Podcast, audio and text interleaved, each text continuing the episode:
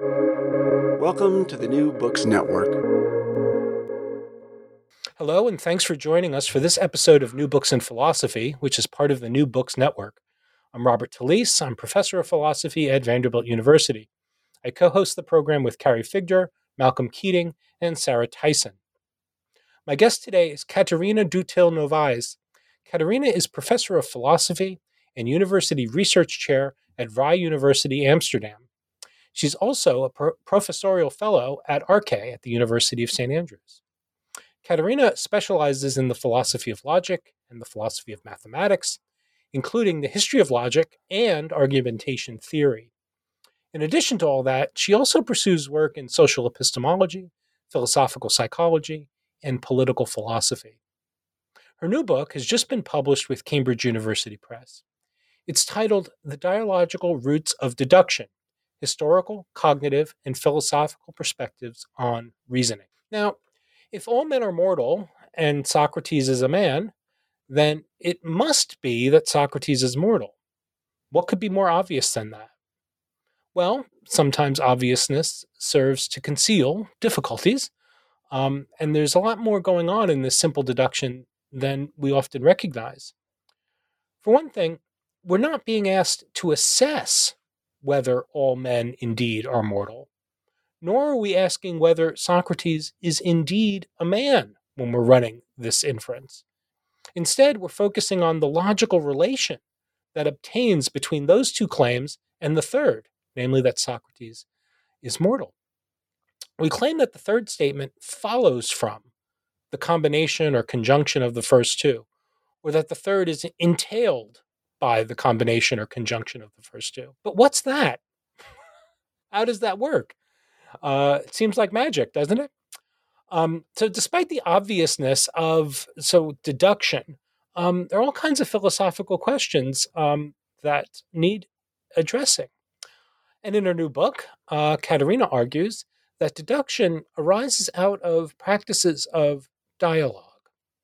Now, as usual, there's a lot to talk about, but we should also begin, as we normally do, with our author and guest. Hi, Catarina. How are you? Hi, Bob. Thanks for having me. Thank you for joining us on New Books in Philosophy. Um, so we usually ask uh, the author to begin, uh, you know, start us off with uh, uh telling us a bit about uh, themselves. So uh, can you tell us a bit about yourself, Catarina? Sure. Well, so I was born and raised in Brazil. I actually also spent two years of my uh, uh, teen years in high school in France. And uh, so, yeah, so that's basically where, you know, I I was formed as a, as a person, uh, right between Brazil and France. And also in France, in these two years in France, this is really where my love for mathematics first emerged. And that's one of the motivations for writing this whole book. So that's why I think it's kind of relevant to mention. Then after that, I studied mathematics and, and philosophy and mathematics, so major in philosophy, minor in mathematics at the University of Sao Paulo, which is my hometown. And okay. then I moved in 99, I moved to the Netherlands first to do a master's degree in uh, logic at the University of Amsterdam. And I just ended up staying in the Netherlands, so I've been here since. Uh, I then went on to uh, write a PhD thesis on Latin medieval logic. Right? So I really started my career a historian of logic. But I was already also very interested in uh, using, say, lo- uh, modern logical tools uh, to also to study these historical logical theories. So I worked a lot on formalization. That's been it's also something I've, I've thought a lot about. And uh, yeah, so after that, well, I also spent uh, two years, almost two years in New York. And my hangout place in New York was the CUNY Graduate Center, right? So that's also your alma mater. yes. Well, we didn't overlap. I think you were gone already by then, but I have heard about you already even back then. You know, your your reputation was still. They can't uh, prove any of it. no, that's true. But I mean, there was your presence was still felt. Let's put it like that and yeah, it was a really nice time. I really liked the, the, the graduate center a lot at the time. Uh, after that, so I then went back to the Netherlands, and I've been, you know, following, doing doing my thing ever since uh, here. You know, it, I was in the University of Amsterdam, then I spent seven years at the University of Groningen, and now since 2018, I'm at the at the Free University in Amsterdam. And uh, so I've worked on a number of different things. I've worked on, uh, as I said, I started working on medieval Latin medieval logic. Uh, but then my second, my first, my first postdoc project was on paradoxes, so comparing modern and medieval solutions to, solutions to the paradoxes. After that, I worked on actually on notations and, and formalization and what exactly the, the, the cognitive impact is of using notations when you're doing logic, when you're doing mathematics. And that the result of that project was a book called Formalization, uh, sorry, no, called Formal Logics. Oh my God, sorry. Formal Languages and Logic and this book came out uh, in 2012, also with Cambridge University Press. And after that, my next project, because here in the Netherlands, we, uh, you know, if you're if you're lucky, you get those big uh, grants, you know, that fund mm-hmm. fund research for for quite a few years. And so my uh, project after the one on formal languages was called the Roots of Deduction, and it's mm-hmm. exactly the project that then uh, led to me writing this whole book. And there, really, the question was, you know, well, let's try to understand what deduction is all about, because uh, as you mentioned in your introduction, it seems simple, but it's not. And so I, uh, you know, I, I really wanted to approach the question of deduction from different angles. So historically, philosophically, formally, but also from the point of view of, of cognition and also the point of view of mathematical practices. And I felt we really needed this kind of, you know, synthetic approach uh, to make sense of, of these questions that are very puzzling, which we'll be talking about today, I suppose. Well, that's fabulous. Um, so uh, let's let's begin at the beginning, um, and I should say just straight away that I, this is a really fabulous book, and um, even for uh, uh a, a person like me who's not an expert or this is not you know philosophy of logic is is not my research area, though I occasionally teach logic. Well, I think you're being overly modest here, but okay. uh, this was a, a, a, real delight to read. So, um, uh, well, let's begin at the beginning. Um, you identify sort of three key features of deduction or deductive inferences. Um, can you tell us what they are, and um, and then describe for us how um, when when deduction is understood a little bit more precisely, you know, you could see all of the the you know the points at which philosophical troubles begin to emerge. Right.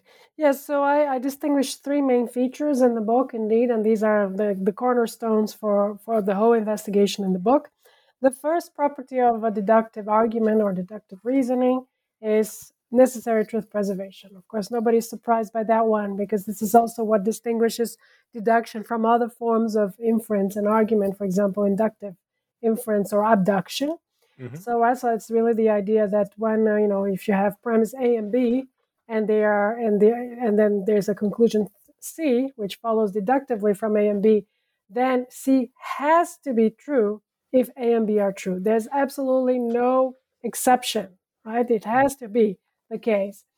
So so that that property is, is quite puzzling, and uh, so that's definitely, but at the same time, you know, widely recognized as being one of the main, or perhaps even the main feature of deduction. So hmm. nobody disputes that. But my point in the book was also to uh, um, emphasize that there are at least two other features that are also extremely important, which tend to be under theorized in these discussions and philosophy of logic, and these are the second one is what I call perspicuity, which is right. So it's taken also from the, the Wittgensteinian idea of uh, Übersichtlichkeit. Mm-hmm. And uh, so the thought is that a, a, deductive argument has to be uh, is actually a, a, stepwise procedure, right? So you don't go from premises straight straight to conclusion, right? If a mathematician does this, people are going to say, "Look, this is a terrible proof, right? We, mm-hmm. We're not buying this." So you really need to go in this stepwise way. And how detailed you're going to be will depend on the intended audience of your proof, right? But in, even when it's very condensed, there's still this idea that it's a stepwise procedure, right? right? And so, and, and the idea is that each of these steps should be sufficiently clear for the intended audience, so that they will actually, when they run through, when they go through the different steps uh, in the right order, eventually they'll see how the premises are connected to the conclusion. So that aspect is very important. And finally, the third aspect that I emphasize is the idea that, uh, I mean, it, at least in its simplest formulation, right, its kind of most basic formulation, the game of deduction uh, is played with no involvement of your own beliefs, right? So mm-hmm. you're not uh, what you what you yourself think of the premises should play no role at all when you're evaluating the validity of a deductive argument, right? So this is just a an example that I give in the book. If you start with a um, something like, you know, all cows are blue, all blue things are made of stone. So what's the conclusion? All hmm. cows are made of stone. And if you say this, for example, which I have done, say, for example, to a class of high school students, they look at you and they think you're nuts, right? Why would anyone even bother about an argument that's just so preposterous?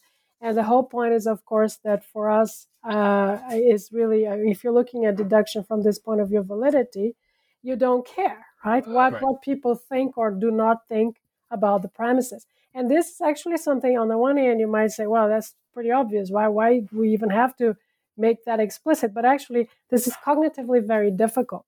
Right? People really tend to uh, hold on to the beliefs they already have and evaluate arguments uh, on the basis of their own doxastic attitudes towards, in particular, the conclusion, but also the premises. So, so it was important, I thought, to distinguish these three features, right, of deduction, and uh, and use them to uh, discuss, you know, different manifestations of the phenomena that I was interested in. And as yeah, then you asked me about like what are the questions, right? Why why is this a problem? Why why did I even bother writing a whole book right, about the right? Haven't we figured it out already long ago? Well, we haven't, right? So this is the whole point.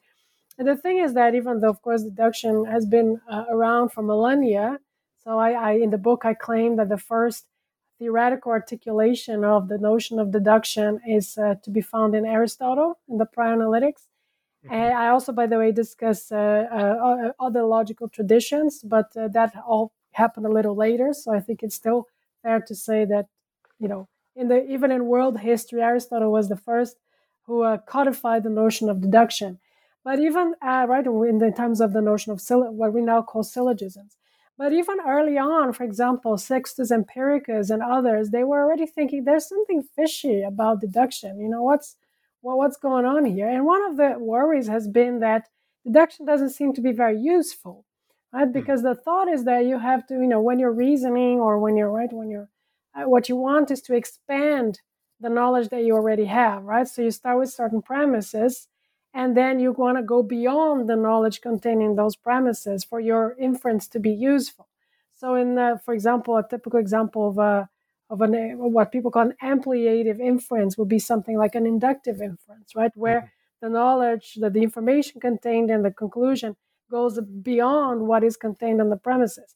But deduction does not have this feature, right? Because the whole point is precisely that, in a sense, the the conclusion is already contained in the premises. So there's this tension between the validity, the notion of valid, deductive validity, and the usefulness that a deductive argument, argument may or may not have. And that's something, right? So I mentioned Sextus Empiricus, but also somebody like Descartes also mm-hmm. said, well, you know, uh, when he was talking about scholastic logic, he said, well, this is really just a logic, a, a way of expounding to others what one already knows. It's not a logic of discovery. I don't discover new truths by using, say, right. scholastic logic, right? So this this idea has been around for many for, for centuries, and more recently, people like uh, Hintikka, for example, he uh, formulated this in terms of the scandal of deduction, right? So how is right. it? How can a deductive argument be informative and valid at the same time? So this is one of the problems, right, that I address in the book.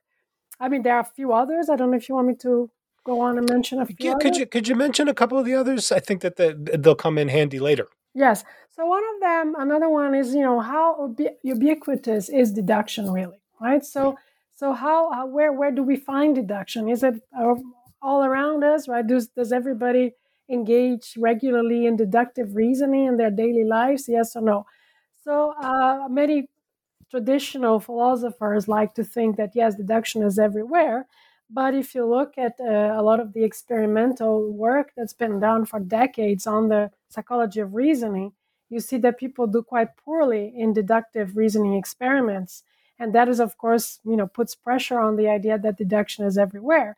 But if mm-hmm. deduction is not everywhere, right? For example, in a Kantian way, you might say, well, Kant thinks that uh, logic, you know, provides the conditions for thought as such, right? And uh, and so that that seems to imply that deductive reasoning would be a bit pretty much everywhere. But then when you start seeing these uh, results, these experimental results that seem to suggest that people are not very good deductive reasoners, that really puts pressure right on this idea that deduction should really be the kind of the foundation provides the foundation for reasoning as such, for thought as such. And mm. so then you then you have the question: Do, do we then want to conclude that the, the deduction is nowhere, right? That it was something like phlogiston, right? Something that we're theorizing about, but just simply does not exist.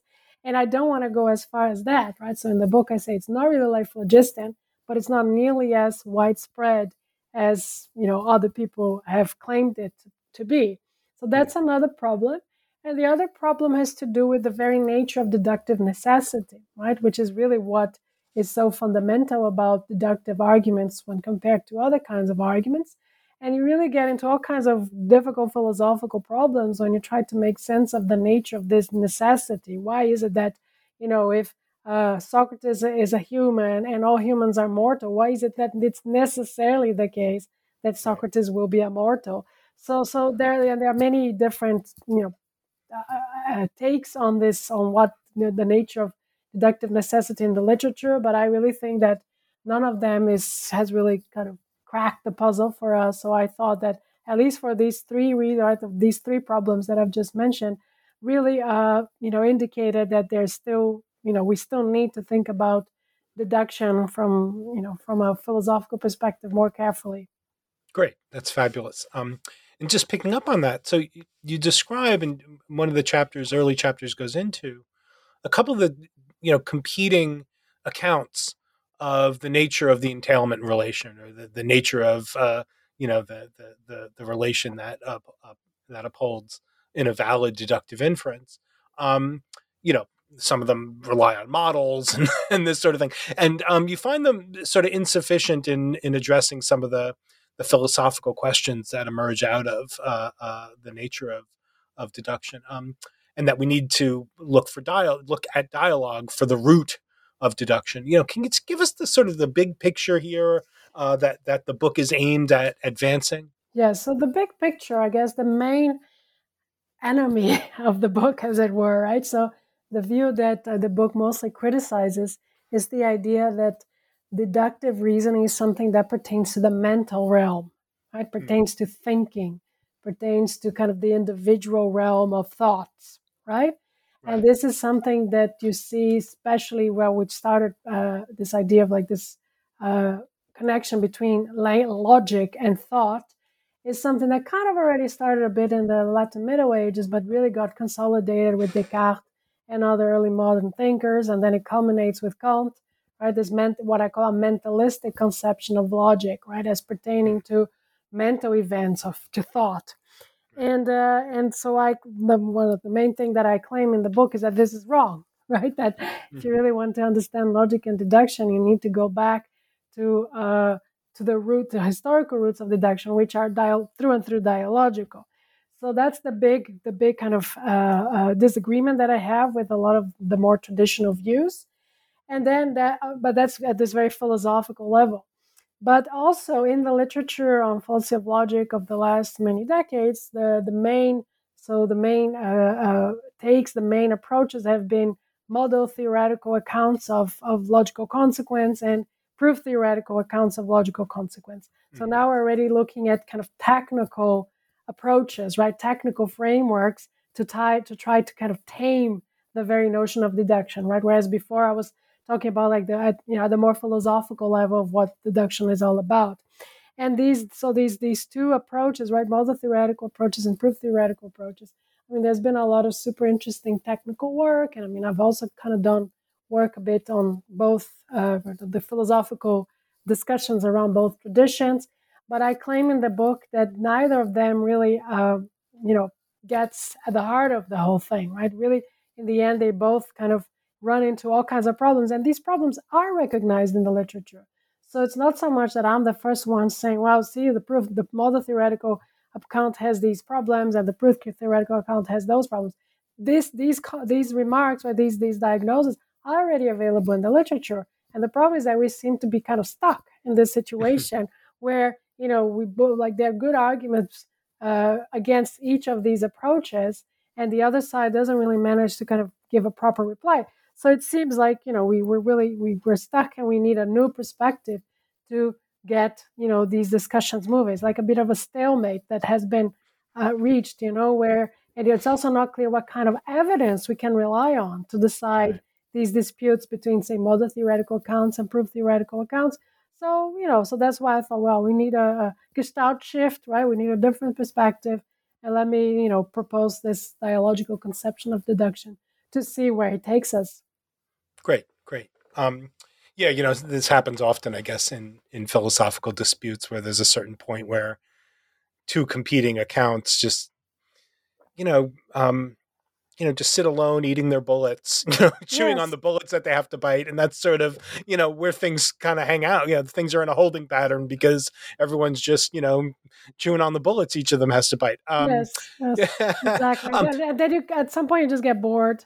Yeah, that's, the, the, that's right. And, um, but as you say, and, um, you know, the, the, the motivating problem that created the two camps and the the the crossfire between them um, still remains unsolved, right? Yes, yeah, yes and then my proposal will be that, right? So my my framework um, accommodates the insights of both, right. right? So that's why it's more like you know, well, we're both right to some extent, but also wrong to some extent. So right, yeah. Fantastic. So l- let's get into uh, uh, the proposal. So we are uh, you're, you're asking us to look at the root uh, what, what you uh, of deduction, which uh, you claim is in um, you know uh, dialogical practices, discourses, um, and then you think that, or you propose to us that we can think of deduction as emerging out of what you call prover skeptic games. Um, can you explain how th- those games um, uh, comport with or fit in with the three features of deduction, and how understanding deduction as uh, the sort of the byproduct or the, uh, the, something that emerges out of these kinds of special kinds of dialectical exchanges um, addresses some of the philosophical um, problems with deduction. Yes. So first of all, I mean, uh, as I mentioned, right, the the the hypothesis, the dialogical hypothesis, is very much inspired by the historical development of hmm. deduction mm. uh, in ancient Greece, in particular. But actually, as I mentioned, I also talk about Indian logic and Chinese logic a bit in the book and you see something similar. And the thought is that both in logic and philosophy and in mathematics, it's really uh, practices of debating, dialogical practices that are, you know, at the, that provided the conditions, the social, political, cultural conditions for the emergence of argumentative practices, which then in turn went on to develop into deductive argumentative practices. So that's hmm. the, the, the historical motivation. But when I speak of the roots of deduction, I mean it also in a broader sense. I also mean in a in a cognitive sense, right? So I spent quite a bit of uh, time in the book talking about how best to learn to reason deductively, right? So and I claim that it's better to approach it dialogically, but also so philosophically, right? So it's really uh, the, the the idea of roots is quite quite broad here. Mm-hmm. And uh, it's inspired, by the way, by Quine, right? So the roots of mm-hmm. reference. So maybe right. some people have made a connection already or not. But while Quine thinks of the root of reference, so roots of reference really only at the level of, of what he himself called the psychogenesis of reference, my sense of roots is broader. Mm-hmm. And so so that that was the kind of the initial motivation for the book. And then uh, for the whole like for the investigation, right? And then uh, when, uh, uh, but of course, uh, I w- I'm not the first person in recent times to have proposed right a, a, a dialogical approaches to logic. So I've ha- I have some predecessors in the 20th century, and I also discuss them. Uh, in particular, Lorenzen right, with the German uh, school of dialogical logic, and also uh, Jaakko Hintikka's uh, game theoretical semantics are the two main examples that I discuss. And so, so of course, this idea has been kind of floating a bit in the air. And this, they were by, uh, by the way, fundamentally inspired by develop, developments in game theory. Right? So the, the emergence of game theory was a, an important uh, factor, right, for, for the development of these dialogical approaches. But uh, so then, and, and the other person that uh, has been an important influence for me is Lakatos. Mm-hmm. And right, so with the idea of proofs and refutations. And so Lakatos, for those of you who remember, right, so he has this uh, idea that mathematical knowledge is produced uh, by, you know, through the interplay between somebody putting forward uh, a proof, a conjecture, and then other people coming coming up with all kinds of objections to the way the proof is formulated and then the, the initial formulation of the proof then gets revised and he claims that this is how mathematical knowledge is essentially produced And so you can think about, right? So, uh, uh, in this sense of the, the proofs and refutations dynamic, as if it would be involving two characters, the prover and the refuter, right? Somebody's doing the proof and somebody else is doing, is coming up with objections and refuting steps of the proof.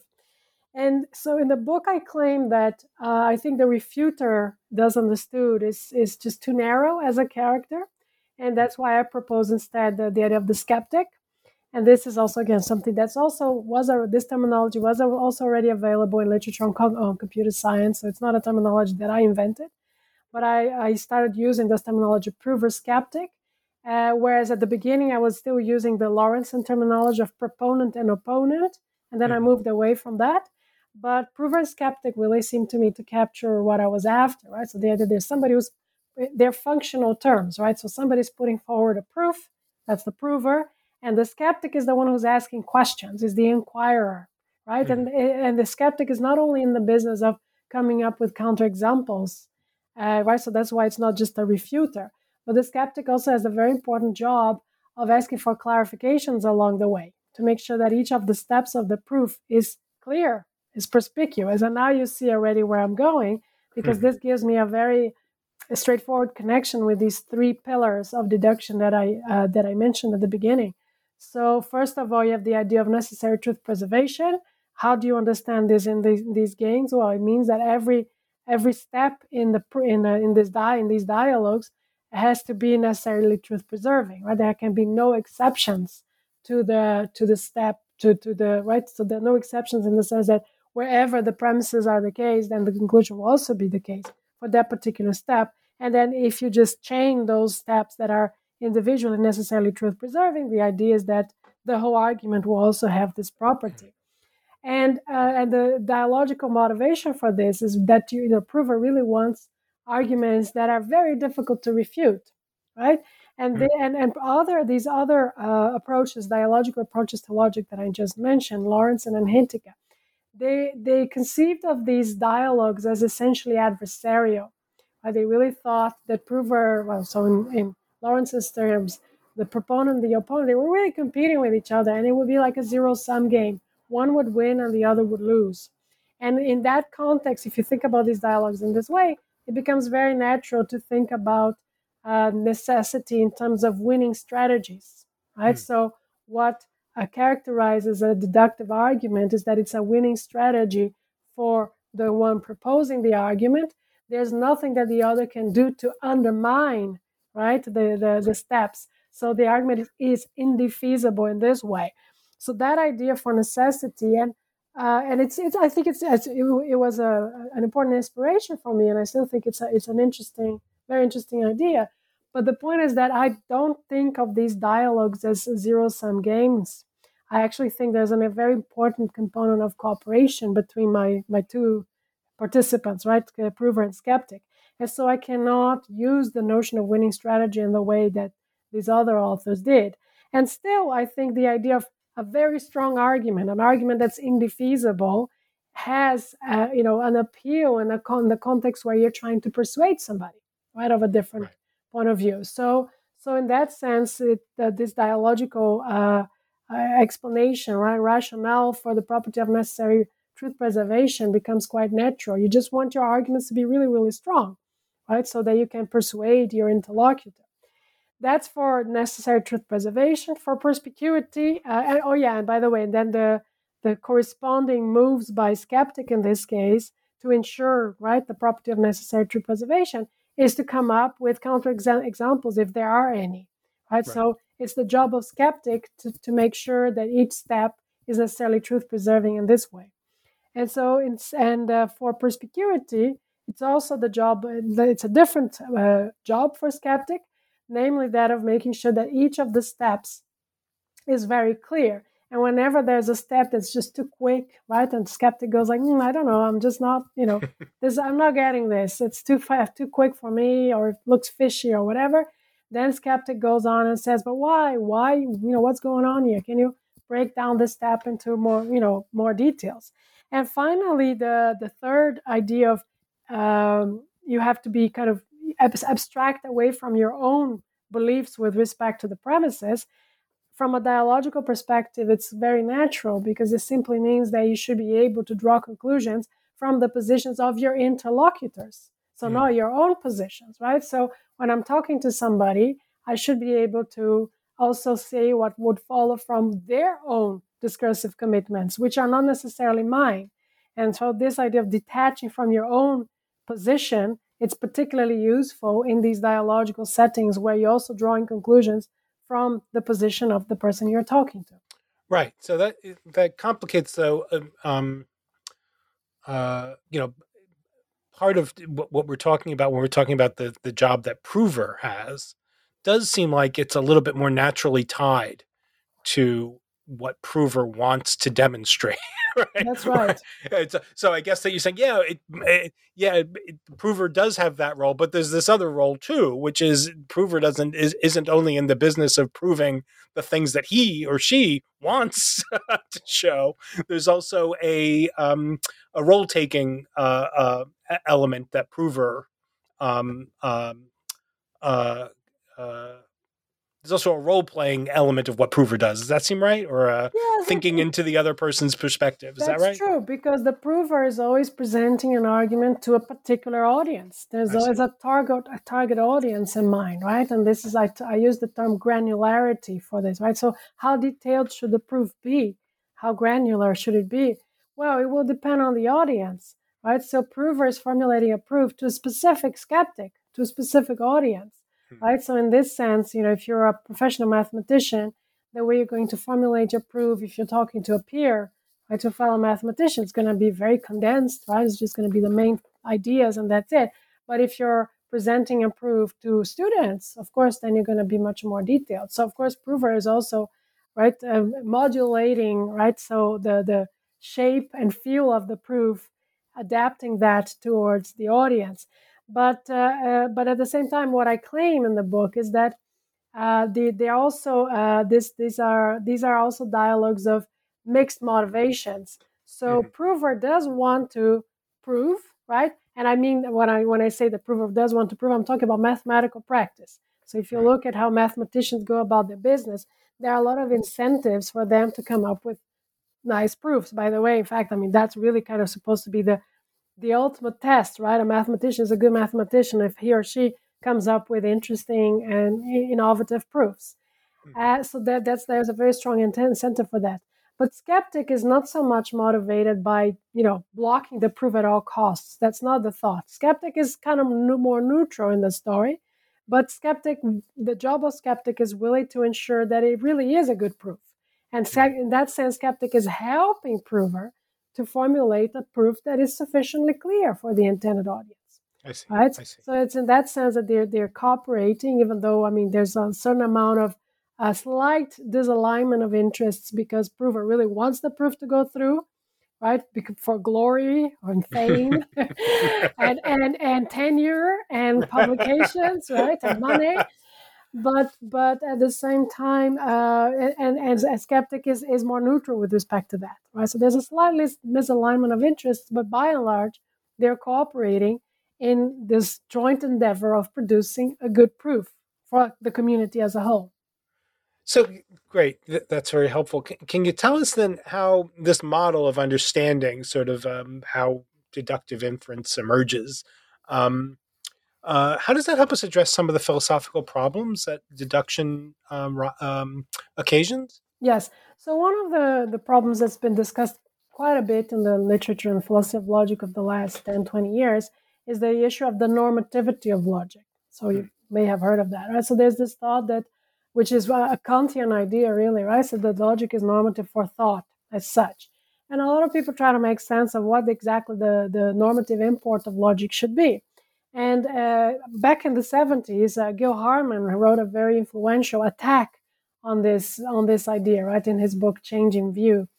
And uh, so basically, he said, well, it just doesn't work. This idea that logic should have normative import for thought, because you know he had all kinds of arguments against this view. One of them is the the the the, the clutter argument, right? The point of the idea is that there are too many things that follow from any given set of premises, and then they end up would end up clutter the mind if you were to really really draw all the logical conclusions from a set of premises. I mean, he has right. a bunch of different arguments. And people have since have been trying to still make sense of the idea of normativity of logic. And uh, so, what I say, uh, in fact, I've also published a, a, paper on this early on in the project, uh, and then also in the book, I go back to this. I, I say that well, this is just uh, this is the wrong way to think about the normativity of logic. The normativity of logic pertains not to thought, but it pertains to these dialogical practices. Mm-hmm. So it doesn't pertain to the mono agent situation of somebody just you know managing their beliefs, right, and their thoughts by themselves Rather, it pertains to the multi agent situation of people arguing with each other in very specific kinds of dialogical games, right? I'm not even, by the way, that's probably important to mention this. I'm not saying that any dialogue, you know, out there in real life will actually be an instance of these these prover skeptic dialogues. No, they're very niche. They're very right. specific, right, to certain practices, in particular within mathematics and other theoretical fields right? But then the claim is that this this whole idea of the normativity of logic really makes a lot more sense if you think about this normativity as pertaining to these dialogical practices rather than to thought. And then also the idea of the usefulness, right? Remember the one that I mentioned at right. the beginning. So that it looks like our argumentation, uh, deduction, uh, deductive argument is not going to be very useful because basically you already know the conclusion, right? Before you engage in the in the deductive argument. And that's exactly what Descartes said. He said, well, it's only useful to expound to others what, what you already know. Exactly. That is the whole point. It's something that's particularly useful in these multi agent situations of exchanging views and positions and trying to persuade other people. Right? So then you immediately see that at the same time, the argument will be valid and perhaps not informative for the person who first formulated the argument, right? Even though usually to come up with a non-trivial deductive argument like a mathematical proof, it's a lot of work, right? So it's yeah, definitely right. not, you know, straightforward at all. But it's mostly, eh, you know, it's aimed for the consumption of somebody else, right? Who will then become convinced of the conclusion by running through the steps of the argument. So, so in this way, you see that a lot of these, uh, you know, perennial problems about deduction and deductive reasoning, if you think about them from this dialogical angle, you see that a lot of the, the puzzlement and the difficulties seem to dissolve. Right, right. Fabulous. So the, the second part of the book um, explores the, the history in thinking about deduction. Um, and as you've already mentioned, um, although you start with uh, some uh, some ideas that I, I, suspect will be familiar to people uh, listening to us right now. Um, you also bring in traditions, uh, um, Indian and Chinese, uh, in logical thinking uh, and working through uh, right up through the medieval period. Um, the historical story you tell about how deduction sort of develops in the in, the history um, uh, has a lot to do with sort of um, it's a kind of history of forgetting. Yes. it's sort of a, a, history by which we come to forget um, uh, or, and in virtue of forgetting, we come to um, misunderstand what we're doing, if that makes sense. That so, can you tell us a little sense. bit about that story? Yeah. Yes. Yes. So, I mean, just perhaps it's useful to mention that the way I kind of the, the methodological principle for for this historical part of the book is the the idea of genealogy, right? The gene, mm-hmm. The genealogical analysis, kind of in the Nietzschean sense, in the Foucaultian Nietzschean sense, where you just go back and then you kind of try to trace the different steps of transformation of these practices, right? So the interesting things, of course, and also very important to mention, is that while I claim that deductive practices started, you know, very closely related to dialogical practices, practices, very early on they also acquire non-dialogical features. For example, pertaining to writing, right? And say the use of particular uh, notational tools and all that. So, so a lot it changes a lot along the way. But my claim is that you still see very much traces of these dialogical origins.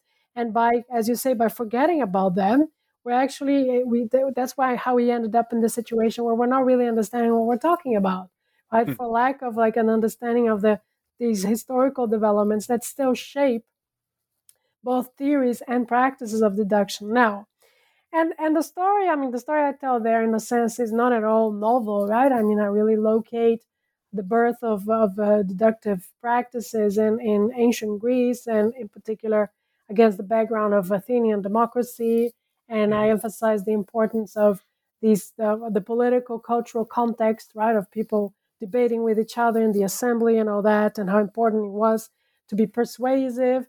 And then I claim that, say, both Plato and Aristotle are actually reacting to a certain model of argumentation, what which they attribute to the sophists. And they say that they're the sophists are only interested in persuasion and are not interested in truth, whereas they are interested in truth, but they also remain interested in persuasion. Right? It has to be. They they can't they, they can't afford the luxury of not paying attention to persuasion in a context that still requires, you know, people to to you know be political agents that are arguing with each other and trying to convince each other of their positions. And then so then you have Aristotle, who is the first who codifies right these ideas, uh, these the dialogical practices in a, in a logical system. First with the topics, which is not ex- yet logic, but it's already a, re- a regimentation of these dialectical practices. And then, of course, in the prior analytics with syllogistic, then it really becomes the first logical system as we know it. And uh, so, yeah, I also talk quite a bit about Plato and also the idea of an elenchus. And I claim that an elenchus, right, a refutation, is a very important, historically speaking, a very important element in the emergence of a deduction. And then I claim that, you know, for many, many centuries, this idea of logic as essentially tied to dialogical practices remained the dominant conception of logic all the way up to the end of the Latin Middle Ages. And that's when the, the, the, the, history of forgetting begins, right? As I already mentioned, when people really started thinking more and more about logic in mentalistic terms.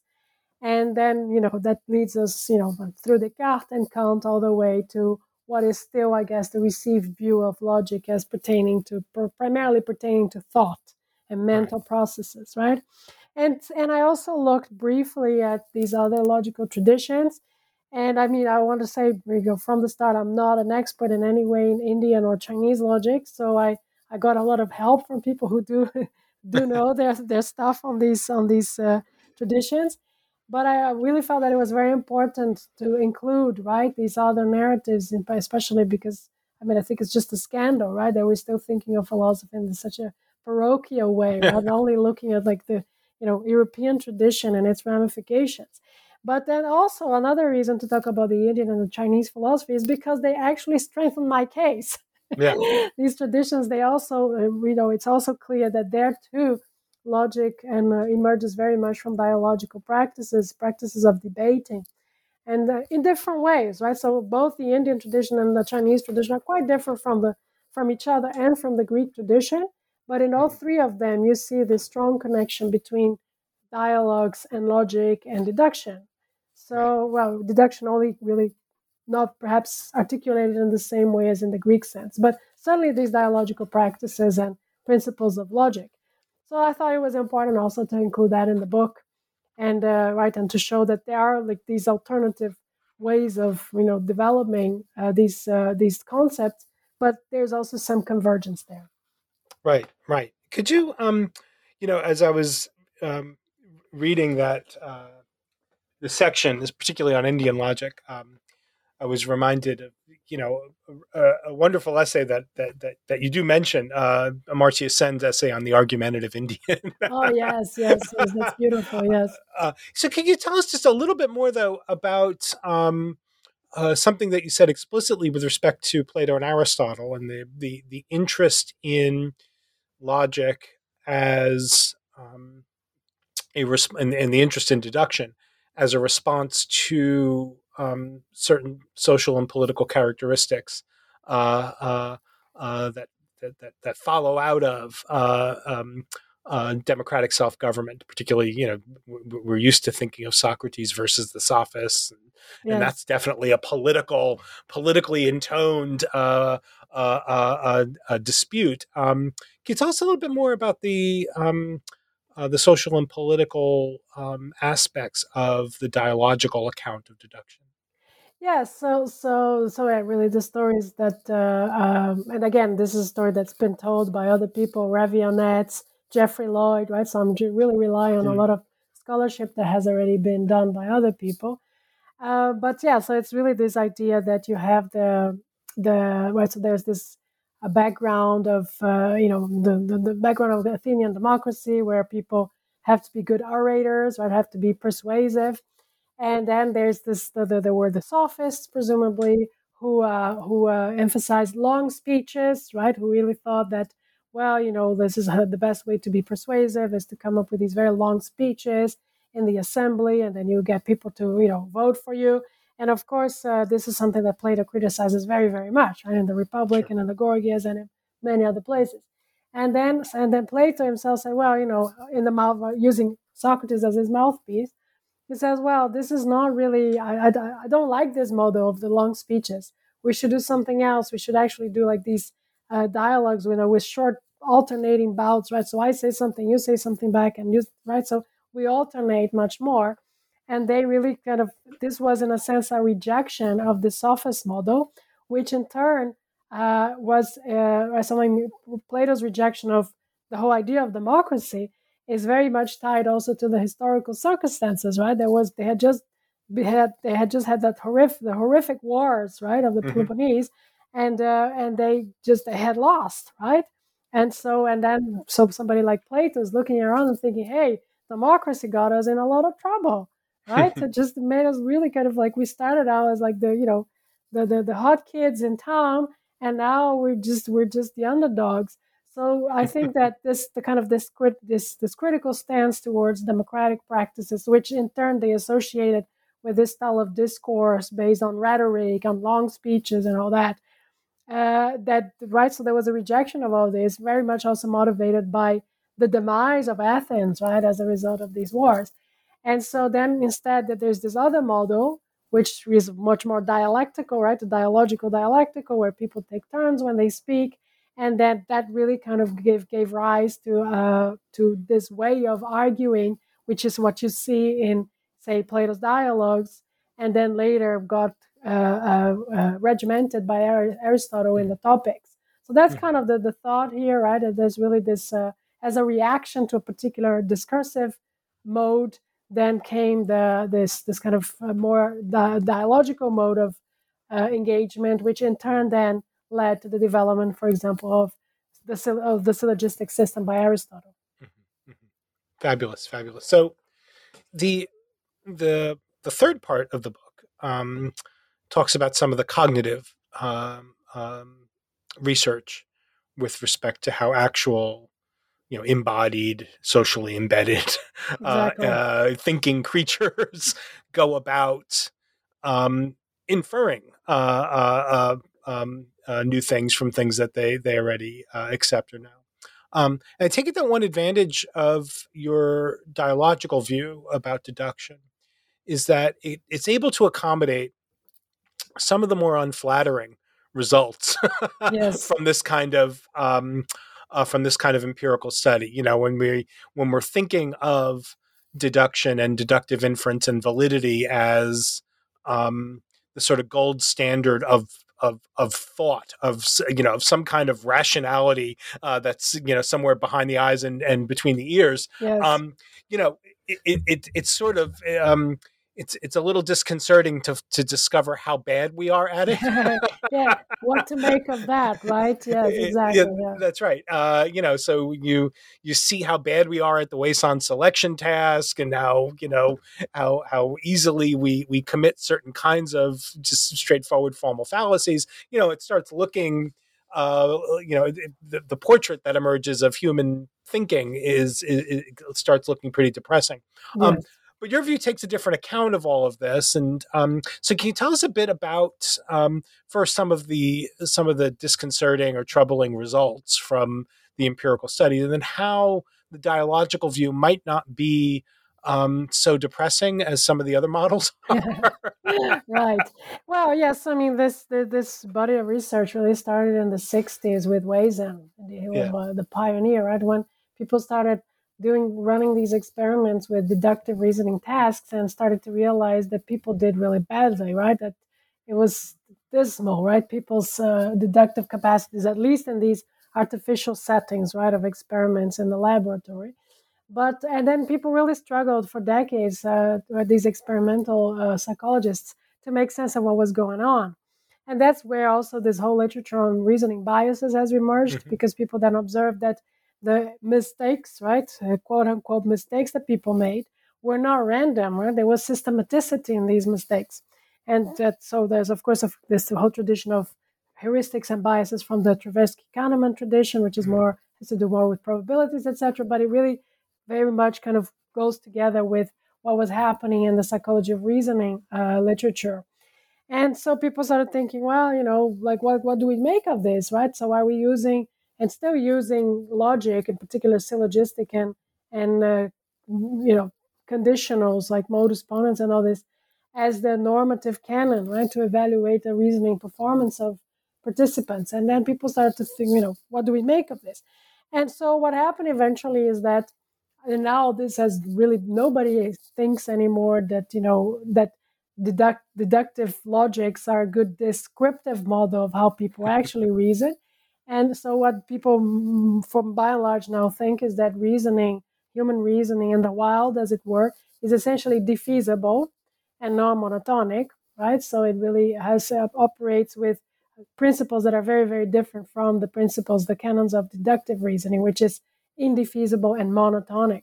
Right. And so then how exactly you describe this? There are, there are discussions. Should you use non-monotonic logics? Should you use Bayes and probabilities? Right. So this is still a discussion. But at the same time that people seem to be to do very badly typically in these reasoning experiments, at least you know on average, right? They're always like the, some people do well. There's quite quite some individual variation, but still, right? I mean, by and large, people don't do very well. But at the same time, people also some other people were conducting similar experiments, but letting people solve deductive tasks in groups. Mm. Right. And what was interesting was that you, certainly when you're dealing with kind of logical questions, what people notice is that if you put people in groups to discuss, uh, you know, and solve the, these puzzles, they actually get things right, way more right in the deductive sense of right. So that is already, I think, a vindication of the the whole idea, the, the, the, the dialogical conception of deduction, because right? It seems that when people really discuss with each other and look at the pros and cons and write and analyze reasons together, do what uh, Bob Brandom calls the, the giving and asking for reasons, mm-hmm. they really kind of come, you know, find many the, the right deductive solution much more often than when they're doing it on their own.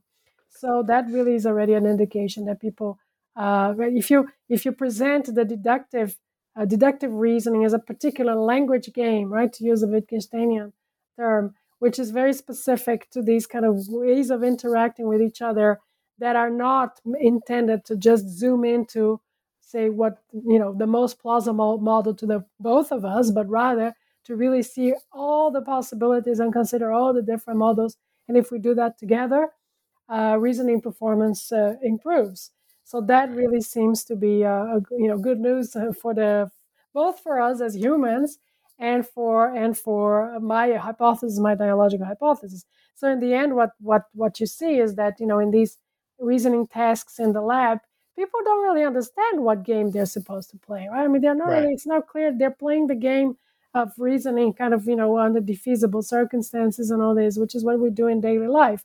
But uh, whereas you know the, the the deductive game is a cognitive oddity, right? To ask people to reason following patterns of indefeasibility right? And do monotonic reasoning. This is a cognitive oddity. But if put in the right context, if you explain to people, look, this is the game we're playing here. We want to rule out all possible, possible exceptions, right? So that whenever the premises are the case, the conclusion also has to be the case. When it, you know when it, that is made clear to people, to to reasoners, they actually are able to reason deductively more. You know, at least they do better than they would otherwise. So by and large, it's really a matter of like not having been clear on what language game they should have been playing in the first place. You know, I've, I've I remember again. I can't even remember the source, but I I had thought that there was some um, results that college kids do better on the Wason selection task when uh, the task is framed um, in terms of um, uh, being old enough to get into a bar or something That's right. like that. yes. That was... there's that, yes. This is something I've actually worked on in my previous book, Informal Languages and Logic, which is that people are not very good at reasoning with what, people, what these experimentalists call abstract material. Right? right. So if you just uh, you're just giving them letters and numbers and stuff, right, for the Wason selection test, people don't do very well. But if you formulate in terms of like, well, you know, the question is if you're uh, younger than the official drinking age, or in some places 18 and the other places in the US 21, then you shouldn't be drinking. And then people understand much better that they should turn the, both the card of the antecedent and then the negation of the consequent. but that's that's you know that has to do with the idea that if you give it content, right, rather than uh, just in the abstract, people already do better. Yeah. it's a testament to uh, how important it is for college kids to drink. Absolutely, yeah. This is like you know, it's it's it's a matter of life or death. You know, so you gotta know this stuff. Yeah. So, um, Catarina, you've been really generous uh, with your time. I wanted to make sure we um, got to talk about um, a, a, distinction that you draw in the third part of the book, and and, and mentioned earlier uh, between the ontogeny and phylogeny of deductive reasoning. Um, can you tell us a little bit about how those two sort of lenses for thinking about the roots sort of play into the account? Sure. In fact, I also introduce a third one, which is the historical one, right? Right. The, the, phy- the phylogenetic time scale is really, you know, all the way back. So, uh, how do we even come to be able to learn how to reason deductively? What are the cognitive antecedents which are related to our evolutionary story that make it possible for us to reason, right? To learn, first of all, to reason at all, and then to reason deductively specifically. And here, of course, I'm responding to work, for example, by Mercier and Sperber, who have some ideas that are quite similar to mine, but in some respects we also disagree.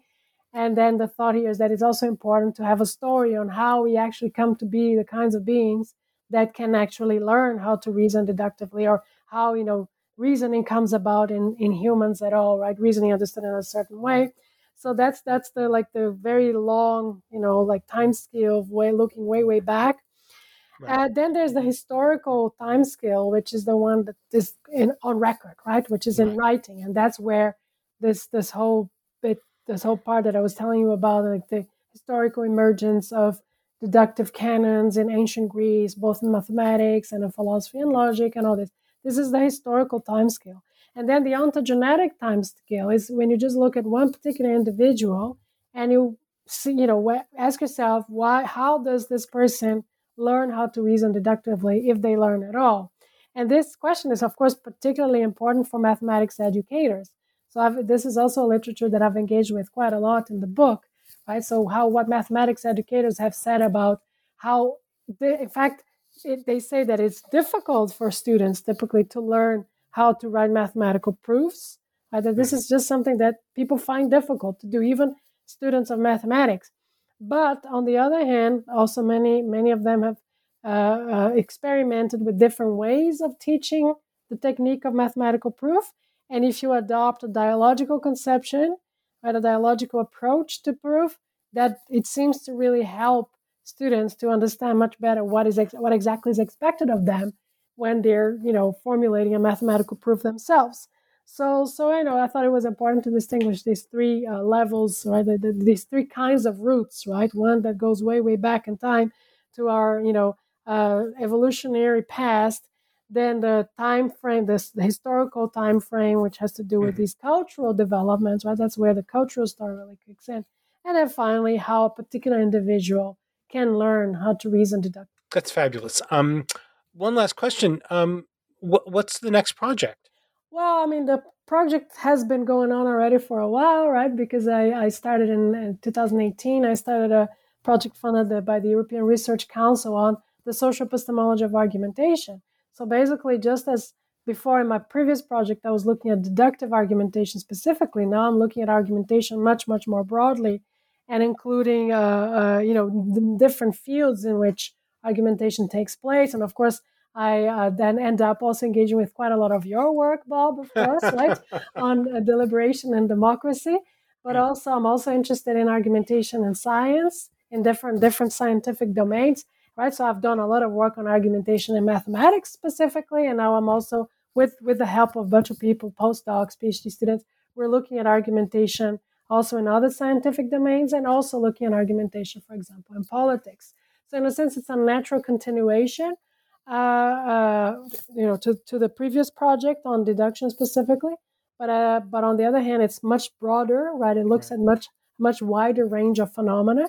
And um, three years into this project, and now I'm starting to think already about the book that I write, where I'll summarize the main results of this project. And this time it's going to be a book um, not as scholarly, right? I mean, really geared towards a, a broader audience. I also want to, I would like the book to be read also by people outside of academia.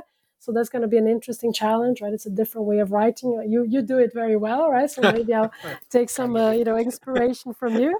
But that's kind of um, yeah. Hopefully, I, you know, I, I hope to start writing this book this you know this academic year and the next. So hopefully, in a few years, there will be a book on on the social epistemology of argumentation. Well, that sounds very exciting, and I look forward uh, to reading that book when when it when it comes out. Um, but for now, uh, Catarina, thank you for joining me on New Books in Philosophy. It's been really great talking to you. Well, thank you for having me. It was a pleasure. Um, well, thank you. Um, thank you, listeners, for joining us uh, today on New Books in Philosophy. I remind you that um, I've been talking to uh, Catarina Dutilh Novaes, Novaes sorry, um, and we've been talking about uh, Catarina's new book, which is titled The Dialogical Roots of Deduction. Um, the book is just out uh, with Cambridge University Press, and I, I highly recommend it. Uh, thanks for listening, and bye for now.